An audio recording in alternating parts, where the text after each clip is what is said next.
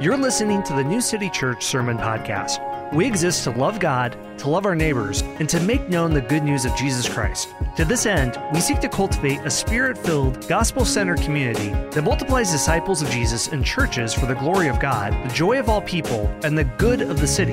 If you'd like to learn more about New City, including service times, discipleship pathways, and opportunities to serve and fellowship with us, please visit us online at newcitykc.org. So, if you have a Bible, turn with it to Malachi uh, chapter 3, uh, the last book of the Old Testament, right before Matthew. We're going to look at Malachi chapter 3, starting in verse 6 this morning. Uh, continuing our series, we have a couple more weeks in coffee mug verses, these verses that might be really familiar to some of us if you've been around the church or been around the Bible at all. Um, and these great verses that we don't want to um, kind of make fun of, but we want to say, hey, there's a lot of power and beauty and promise in these verses, but often they're taken out of context. Um, and so this morning, we're going to be looking at another one of those that might be fairly, fairly familiar uh, to us that relates to tithing and giving and, and all that. So I was hoping to have three offerings this morning, but um, the deacons didn't go for that. Um, but that's here or there. Um, so if you have a Bible, Malachi chapter 3, we'll start in verse 6. I'll just read to the end there. So Malachi chapter 3, verse 6 says, For I, the Lord, do not change. Therefore, you, O children of Jacob, are not consumed. From the days of your father, you have turned aside from my statutes and have not kept them. Return to me, and I will return to you, says the Lord of hosts. But you say, How shall we return? Will man rob God? Yet you are robbing me. But you say, How have we robbed you? In your tithes and contributions. You are cursed with a curse, for you are robbing me, the whole nation of you. Bring the full tithe into the storehouse, that there may be food in my house, and thereby put me to the test, says the Lord of hosts.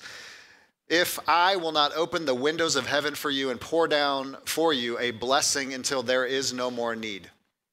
I will rebuke and devour, I rebuke the devourer for you, so that it will not destroy the fruits of your soil, and your vine in the field shall not fail to bear says the Lord of hosts. Then all nations will call you blessed, for you will be a land of delight, says the Lord of hosts. Your words have been hard against me, says the Lord. But you say, How have we spoken against you?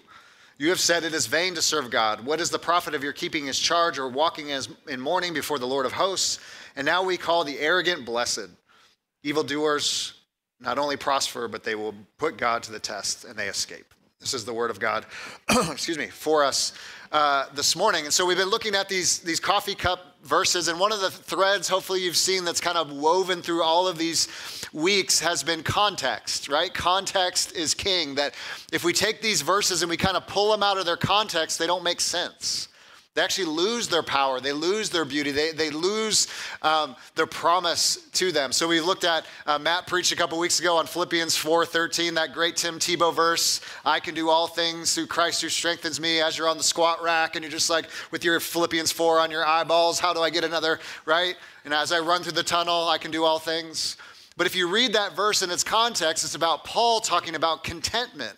I've learned to be content when I had a lot. I've learned to be content when I had nothing.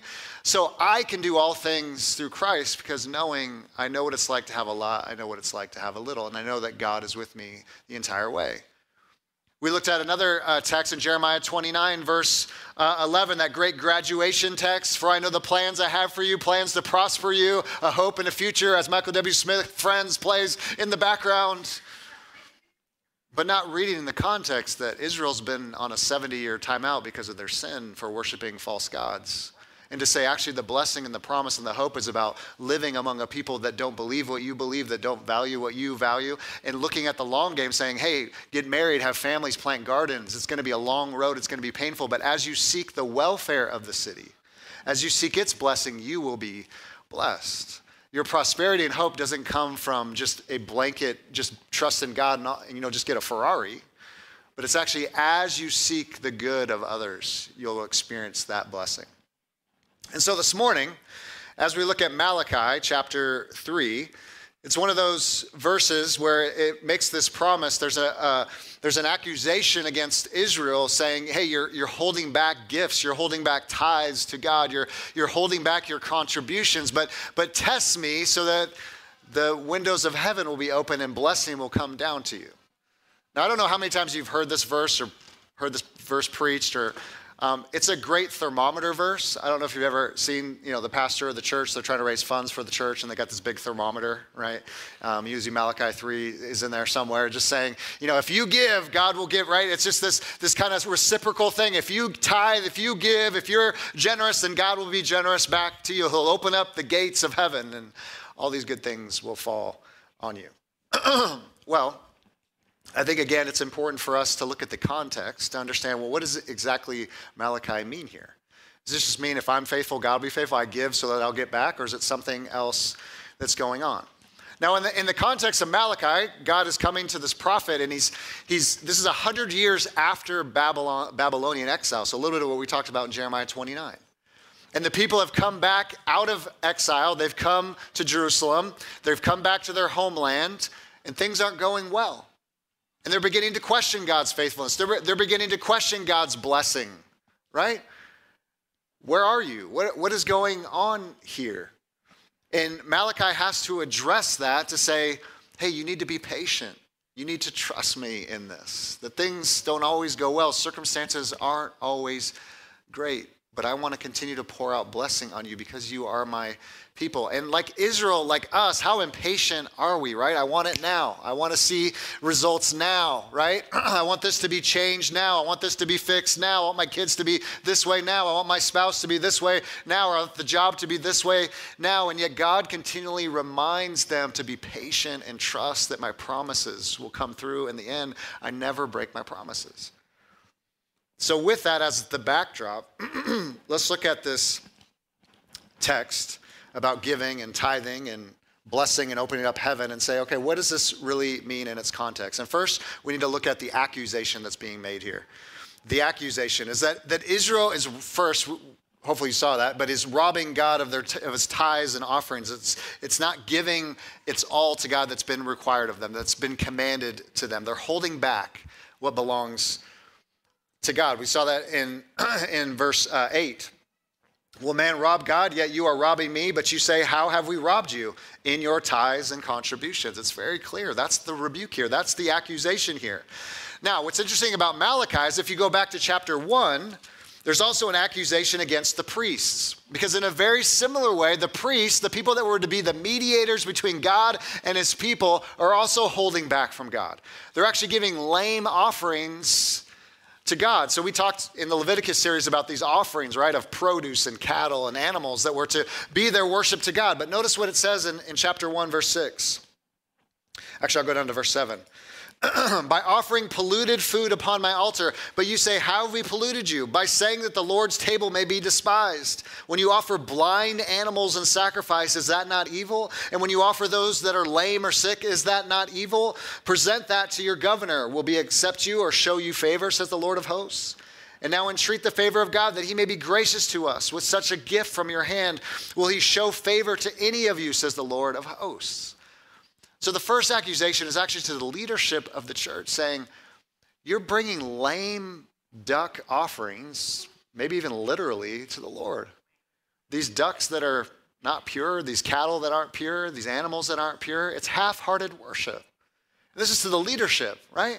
It's like you're supposed to be the mediator God. You're supposed to show the people what worship is like. And worship is God, you have been generous and gracious and good to us. Why would we not give you our best? Oh, here's Betsy the cow who has a broken leg. Is that the best that we can have? Right? They know how this is supposed to work. They know the commands of God, and yet they're offering polluted and sick and lame worship before a holy God. And what's interesting about worship, I think it's important, is sometimes we think about worship, our own worship, our worship of God in, in all of life and Sundays and all of life as just me and God, right? But notice what Malachi says in chapter 1, verse 14, right at the end of the chapter.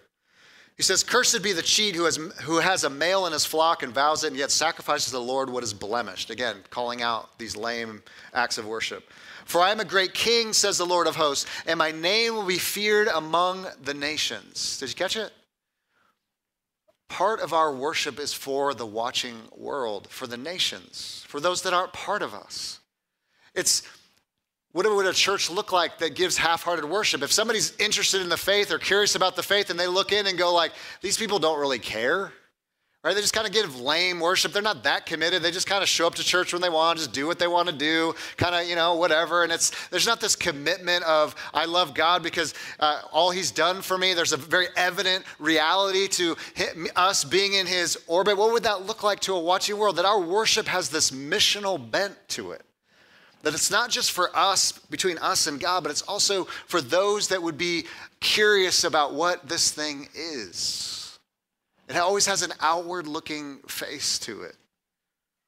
Because if I was to see a, a priest walk in and, and, go, oh, here's my, you know, three-legged cattle, going, I don't think you guys take God very seriously. Like he's given you everything, and yet you're just kind of giving him back leftovers, right? And we all struggle with this, right? Like to give over leftovers, it's human nature, right? To just give enough to just get by, right? I mean, I was, I had seasons in school, I was just a terrible student, and it was always just like, how do I get, do enough just to get by, right? How do I know just to like pass the test? Anybody been there, right? All of you are good students, you bunch of nerds, but, um, right? We've all been there, right? We do it in sports, we do it in school, we do it in our job sometimes, right? We just kind of give the leftovers. But in all of life, not just Sunday morning, not just when we read our Bibles, but when I go to work, Am I giving God leftovers? You know, here's my little sad offering. Um, am I giving my all? Am I doing this to glorify God and say, hey, maybe I don't have ideal situation, I don't have ideal the, ideal circumstances, but but here's my best, here's my offering.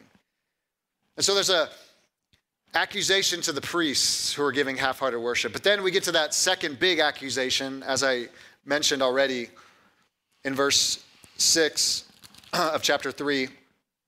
For I, the Lord, do not change, therefore you, or children of Jacob, are not consumed. From the days of your fathers you have turned aside from my statutes and have not kept them. Return to me, and I will return to you, says the Lord of hosts. But you say, How shall we return?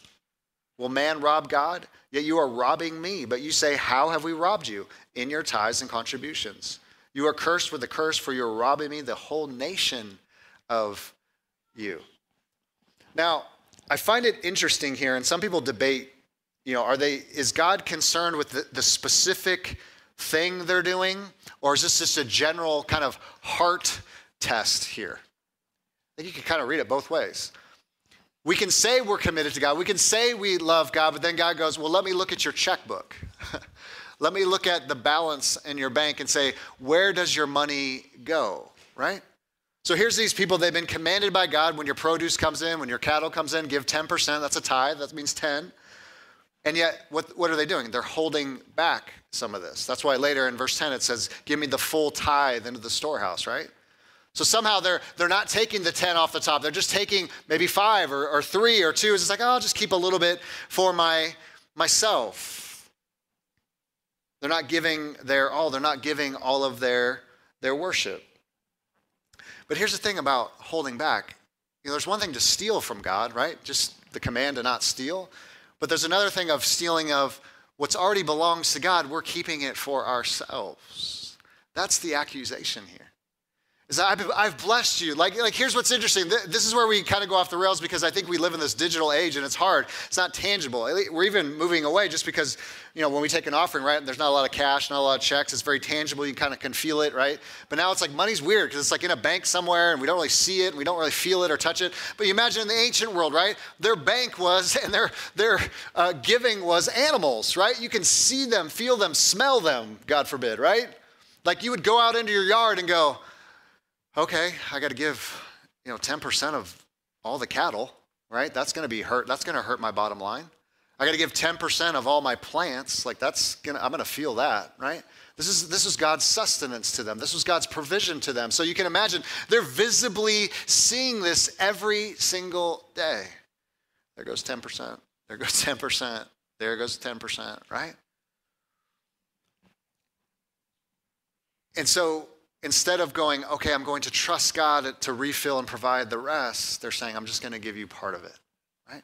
And yet, who's the one that provided for them in the first place? Who's the one that even gave them the ability to have these animals, to take care of these animals, to grow these, these crops? Who made the sun and who made the rain and who gave them the soil, right? It's so easy for us to forget that God is even the giver of those things. That your ability to make money, your ability to have a job, to have a mind that works and hands that work and legs that work and, and you can reason and you can get things done, like even to be able to do that is a gift of grace to you, right? And yet, here's our half hearted worship. They're holding back, they're robbing from God. It's a little bit of the, you remember the story in Acts 5 when Ananias and Sapphira hold back from God? So early church is forming and, and they're giving all their stuff away and they're providing for those in need. And Ananias and Sapphira get, sell this property, right? And they hold back from God and then God kills them, right? So I still struggle with that text. Like, but it was early on, right? It was early on in the church. God's making a, a point there. He, he, he's saying, Why are you robbing God? Like, everybody knows you made all this money on this property, and yet you're giving leftovers back to God at the apostles' feet.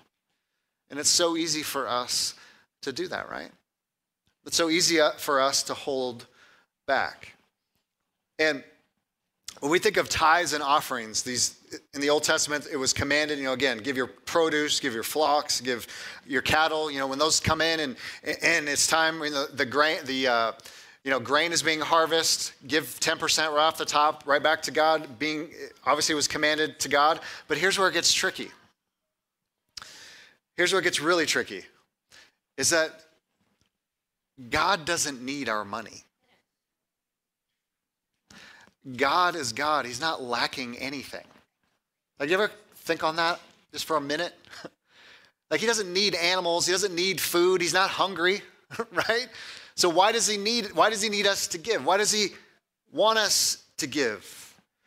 Because I really believe that the Scripture teaches it's really not about the act of giving. It's really about where our hearts are in light of God and how we see Him and understand His character and His nature. It's a response to God right? And that's where, like in, in, in, chapter 3, when he says, he starts with this immutability For I, the Lord, do not change. Therefore, you, O children of Jacob, are not consumed. In other words, he's like, I don't change. I'm always good. I'm always gracious. I'm always merciful. When he calls him Jacob, he's going back to Abraham and reminding them of the promises of God right? I'm a God who blesses. I'm a God who loves you. This isn't about money and cattle and produce. It's about me, the God who always keeps his promises, who's always gracious, who's always kind, who always provides all of your needs. I don't change ever. And that's a good thing, right? Like God's mercy and his love doesn't change. Now, his response and actions towards us can change. And that's why when we get to verse 7, what does he say? Return to me, repent, convert. I will return to you, says the Lord of hosts. But you say, How shall we return? And it goes into the tithe and offering. He's saying, Hey, I, I want you back. I want to be in relationship with you. I want to be in fellowship with you. That's what this is about. It's not about dollars and cents, it's about relationship with the God of creation and the God of the universe. That's what I'm after. And giving just a small way that reveals are you really with me? Are you against me? Because here's why, church. Math doesn't lie. It just doesn't. Like you can say two plus two is four. I know we live in a postmodern world. Well, actually, it could be five. It could be, you know, whatever. But it just doesn't lie. Like we can look at our checkbook, we can look at the money in the account, and we can see where we spend our money, and it just doesn't lie. It reveals where our hearts lie, right? just math. Like we can try to negate that. We go, yeah, but you don't understand. You don't understand my situation. You don't, right? Okay. Believe me, I've been there. I do it all the time. But he's saying, I just want you. I'm after you. I want you to experience my blessings, my presence, my love in your life. It has very little actually to do with the giving part. But the giving part is a great revealer of where we are before you, right? If you don't see my generosity, you're not going to be generous. If you don't see my grace, you're not going to be gracious. If you don't see my love, you're not going to be very loving to anyone else, right? And so that's where he's, he's going. This return, this call to repentance, this, this call to conversion is it, it's about seeing this God who's honorable, so we honor him. It's about seeing a God who maintains unity because he's a God of unity. It's, a, it's about a God who says, I want you to, to love the unlovable, love those that are in a tough spot because he's a just God. It's to serve humbly and patiently and trustingly because God is trustworthy, right? See how that works reciprocally? Reciprocally? Can I, I can't even say the word. So there's to that point, there's also not only this accusation that God makes really clear, they're holding back, they're robbing God, but also this revelation. The, the revelation, what I just mentioned, is this, this revealing of our hearts before God. That God's definitely cares about their giving, definitely cares about their tithing, but again, to say, where are you at? Do you really love me? Do you, are you really all in? Are you committed to this thing? Are, do you want to experience my promises? Do you want to experience um, my blessing? And and this is where again it gets a little bit tricky because when you get down to like if you go back to like Psalm, um, I'll give you one example here in Psalm 51.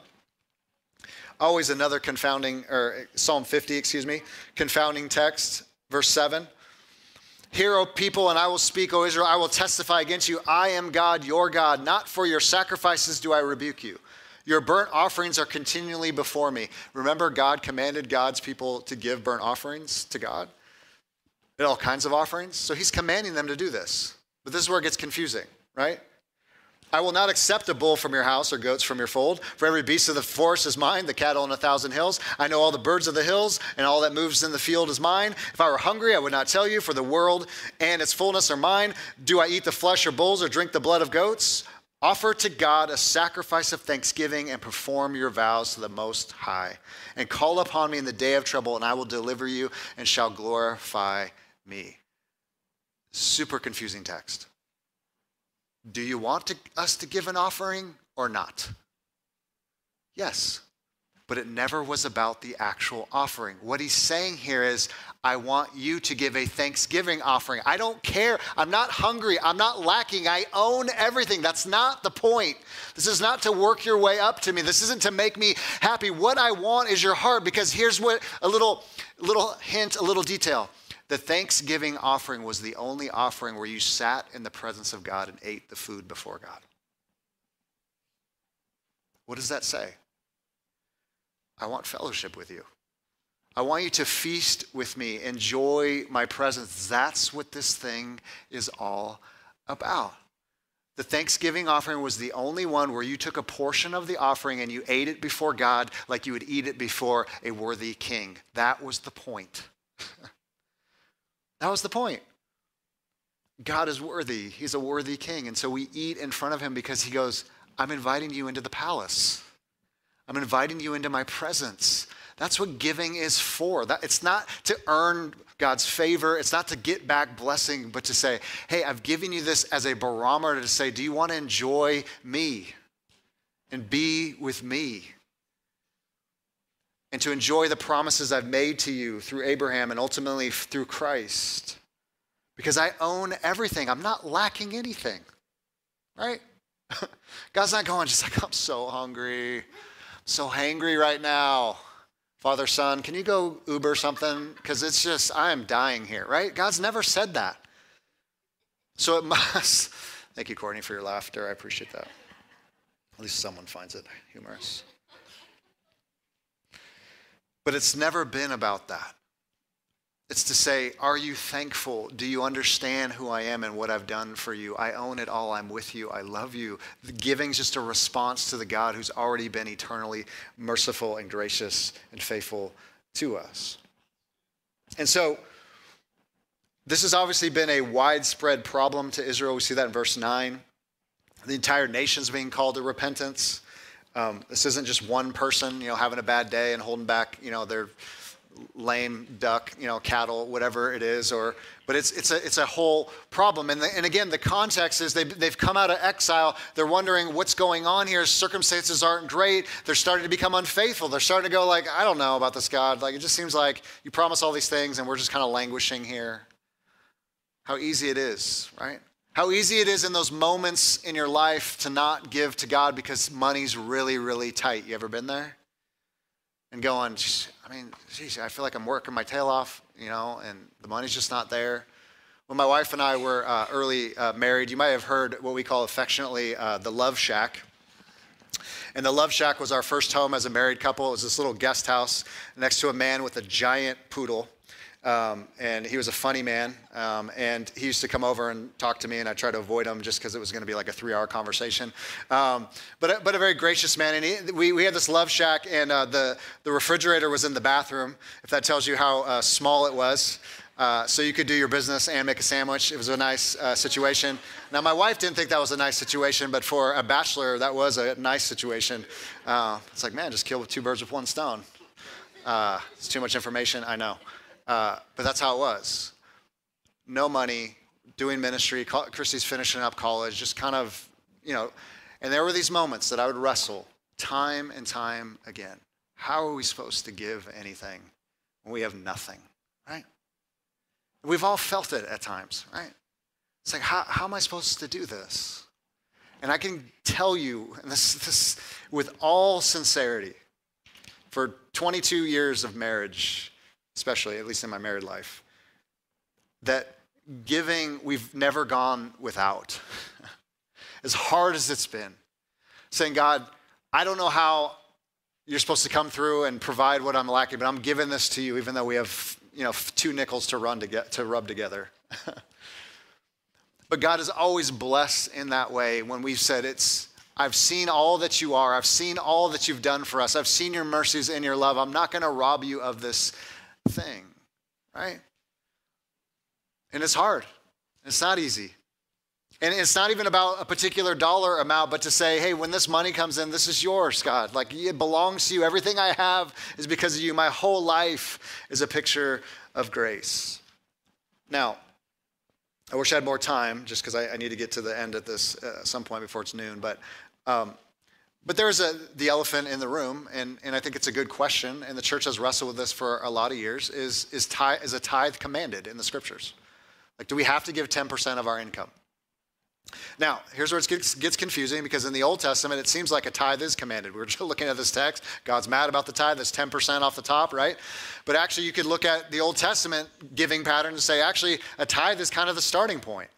Because if you add up all the offerings and all the other things they were supposed to give, it's well beyond 10% of their income, right? This is like huge sacrificial giving. So I think there's one point we have to kind of deal with, right? And then in the New Testament, we don't have anything explicitly saying you must give a tithe. But I think because of on being on this side of Christ, a tithe is a starting point, but shouldn't be the ending point. If we've seen the generosity of God in Christ, who lived and died and rose again, right? Who's given his life for us, I don't think we shouldn't give less than a tithe, should we? It's like, well, Jesus has come and is redeeming all things, and we're in relationship with him. He's forgiven us our sins. The wrath of God's been removed. But you know what? Here's a nickel. Like all of the Old Testament, all of the offerings, all those things were pointing to the Messiah that was going to come. So, so how do we how do we deal with that? Again, I think a tithe is a good starting point. It's 10%. I don't we don't know the history of why is it 10%, but I know when you give 10%, you feel it. Right? It actually alters your lifestyle in a little way. Unless you're, you know, I know some of you are billionaires, so it's like, oh, money, you know, what's that? Right? Uh, I know some of you, you know, own Amazon stock. I get it. But 10%, you start to feel it, right? You have to kind of like reorder your life a little bit, right? You, you maybe can't go to Chick fil A that third time this week. You know, uh, it begins. You begin to see it in the bank account, right? And, and so, so I don't know if that's the magic of it. I don't know, but I mean, again, that's a good starting point, right? Because in the New Testament, we see in uh, the Book of Acts, especially, that they caught this vision of giving and generosity. And again, it doesn't get into like exactly how much they gave and you know were they given a tithe or whatever, but I imagine that was at least a starting point, being a lot of you know Jewish men and women coming to faith, knowing the Old Testament well. So like in Acts chapter 2, they devoted themselves 42 to the apostles' teaching. All came out in every soul, and then you get down to 45, and they were selling their possessions and belongings, distributing the proceeds to all as in any had need day by day attending the temple together, breaking bread together. You jump over to chapter 4. Now, the full number of those in verse 32 who believed were of one heart and soul. No one said that any of the things that belonged to him was his own, but they had everything in common. With great power, the apostles were giving their testimony of the resurrection of the Lord Jesus, and great grace was upon them all. There was not a needy person among them, for as many as were owners of lands or houses sold them and brought the proceeds of what was sold and laid it at the apostles' feet, and it was distributed to each as any had need. They caught this vision of a generous God that makes us generous, right? And notice where the money goes. It goes to the apostles' feet. It stays in the church community. Now, that doesn't mean we don't give above and beyond outside the church? No. My wife and I give all, to all kinds of things outside the church. But there is something Old Testament, it always stayed in the community of faith. It was given to the priests, the offerings, so they would lay it before God. It stayed in the family of faith. In the New Testament, it's the same idea.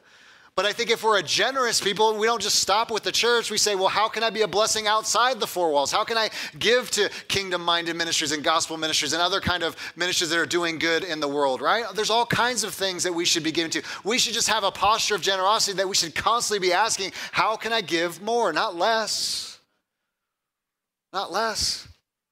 Like, how many of us, like, and I don't hear this enough. And again, I, don't want to be, you know, Baptist guy up here. Um, I'm not trying to guilt or shame you by any means. Sorry, Baptist. But how many of us actually ask the question, hey, honey, if you call your wife honey, if you have a wife, give some context. Who's honey? Let's just calling random people honey. Um, what's our plan to become more generous as a family? Is that on anywhere's anybody's radar? Not how can we accumulate more? How can we build bigger stuff? How can we get a better job, right? How can we go on more vacations? But hey, as a follower of as Jesus, how can we be more generous? Right? I'm not saying none of us are doing this, but I know for me that's that's a big challenge to say, hey, this needs to be part of our orbit, right? Not how do we do more things and experience more of life, but how do we give more away? Like that should be our goal. Like paying debt should be, I want to get out of debt. Why? So I can be more generous. Not so I can have more money in the bank, and that's great, and we just save, and that's all good, right? But as followers of Jesus, to say there are people in need in our church, there are people in need in our community and in the world. How can we be more generous? They've done studies. This is where I get a little disappointed at myself and others and Christians um, in general, and not to be judgmental. Again, I probably sound judgmental. I'm not meaning to be. But they've done studies in the last 50 years. As our incomes go up, we don't proportionally give more to gospel ministries at the church. So we're getting paid more and more and more every year. We've made more money than sometimes even our own parents, and yet the percentage of our giving has not gone up. It stays, right? The more you make as an individual or as a family, percentage wise, it rarely goes up in our giving. Right? So instead of living off what maybe what we had before, we're okay, and giving more, right? We don't. We give less. Percentage matters, right? If the church, Christian people around the globe, just tithe a, on a general level, the whole world would change. Poverty would go away we would plant churches and bring the gospel to probably every corner of the world just by Christians giving a tithe. But we don't. Across the board, we don't. It's a lot less than what you would think. Now, that doesn't mean Christians aren't generous by any means. We, are a very generous church, and I love it. We're trying to tithe actually 20% out of this place. And we started the church this way. There's no reason we should have done that. But I just have this deep seated conviction, not just individuals giving, but also as a church to say, how do we give the money out of this place? That's why we don't have lasers and smoke. That's why sometimes our slides don't work. right? I'd rather give money away to other people and other things and plant more churches and support more ministry and, and, to bless our city and our world than have lasers and smoke up here and for me to come down from the ceiling on chains, right? We don't need that. Right? There's plenty of churches doing that well. We don't need a $9 million mortgage. We don't even have a mortgage, right? That's all intentional. I'm not bragging here, but this is why we do ministry the way we do in a simple way, is because we want to give more than what we take in. That's a huge conviction for me and the leadership here. Again, not brag. I'm not trying to get you to come in, and you know, give more and sit in the seats. I don't care. But as followers of Jesus, this should just be normal Christianity. Like what I'm saying here this morning shouldn't be abnormal. Like we shouldn't be like, whoa, whoa, whoa. This is why I don't go to church talking about giving, right? It should just be the posture of our hearts and the posture of our lives to say, how do I give more than I receive, right? I'm to let you in on a little dirty secret, and I hate sharing this because it's always disappointing. I still think about this, and it makes me mad.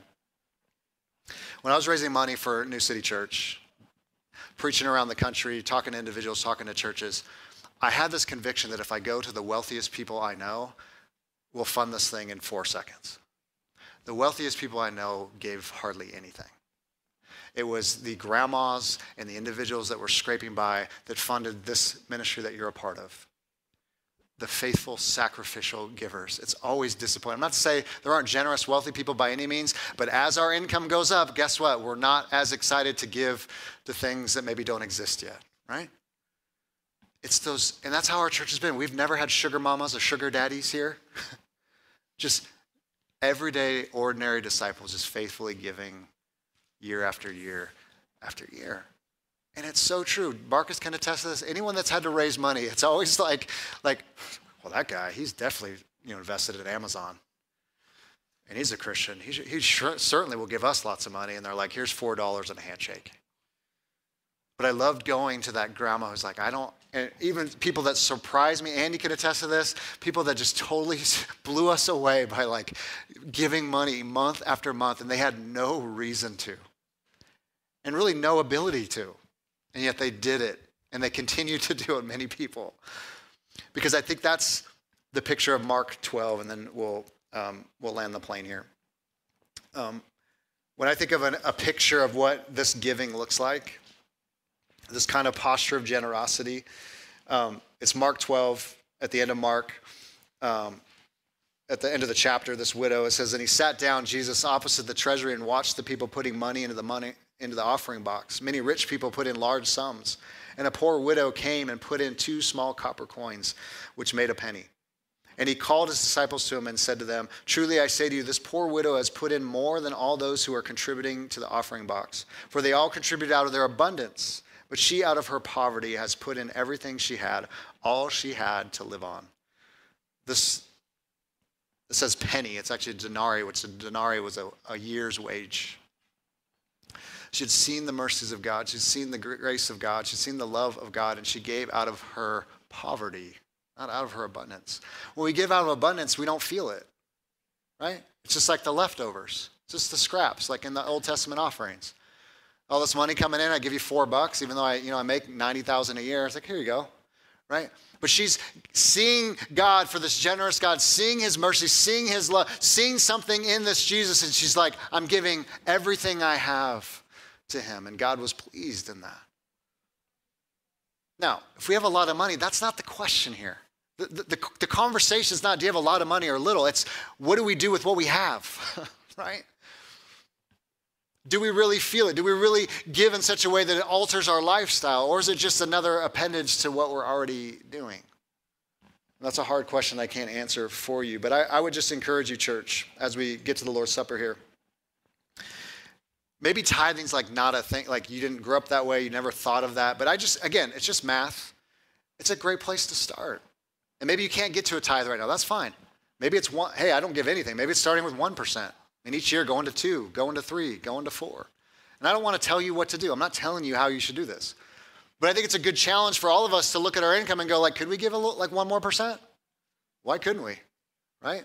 I mean, we, we tend to like Chick fil A a lot. Jeesh we just knock that down a little bit. We could give to all kinds of stuff, right? Henry's pumping his arms. Um, but right, if we actually got serious and looked at our budgets and go like, well, geez, I sure do give a lot to, you know, yoga or whatever, right? To the gym. Like, I don't know what your thing is, but that's a good challenge, right? To say, hey, I'm here. Why not go a little bit further? Um, Richard challenged us a few weeks ago to put Richard on the spot, one of our deacons, who's just a financial wizard. And um, he just said, hey, I know we've all gotten with pandemic kind of gotten complacent and it's easy to do to like revisit our income and just go like, okay, maybe we need to, you know, not make our income just come directly out of our bank accounts. Maybe we need to go like, well, how much am I giving? Could I give more? Should we give more, right? And again, this is not law. This is not the guilt or shaming. This is not a, you know, we're not going to have pass the offering. Don't worry. Everyone got nervous. Here's the offering. Here's why I don't go to church, right? No. but the Jesus lens, seeing giving through the Jesus lens is this. When we look at 2 Corinthians 8 and we see the God who is generous to us, the God who is rich and became poor for us, what Paul says.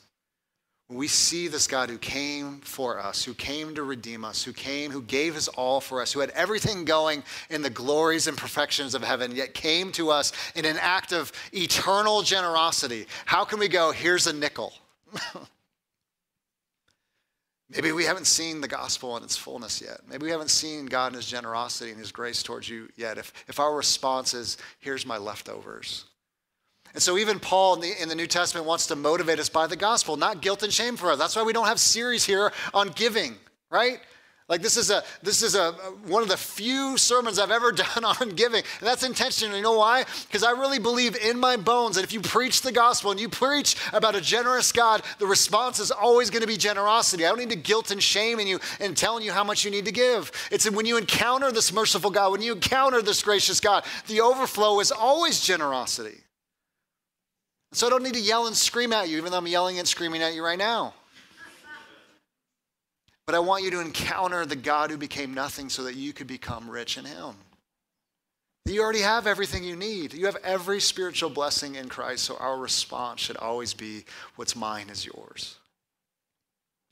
It's going to require sacrifice. It's not going to be easy, but that's how we continually become generous people is gazing, meditating, reflecting on the God who became poor so that we could become rich in him the God who gave his life on the cross, who died so that we could live. My response when I see that and I believe that and I walk in that and I feel that and I meditate on that and I go, whoa, I can't believe that should always be what's mine is yours.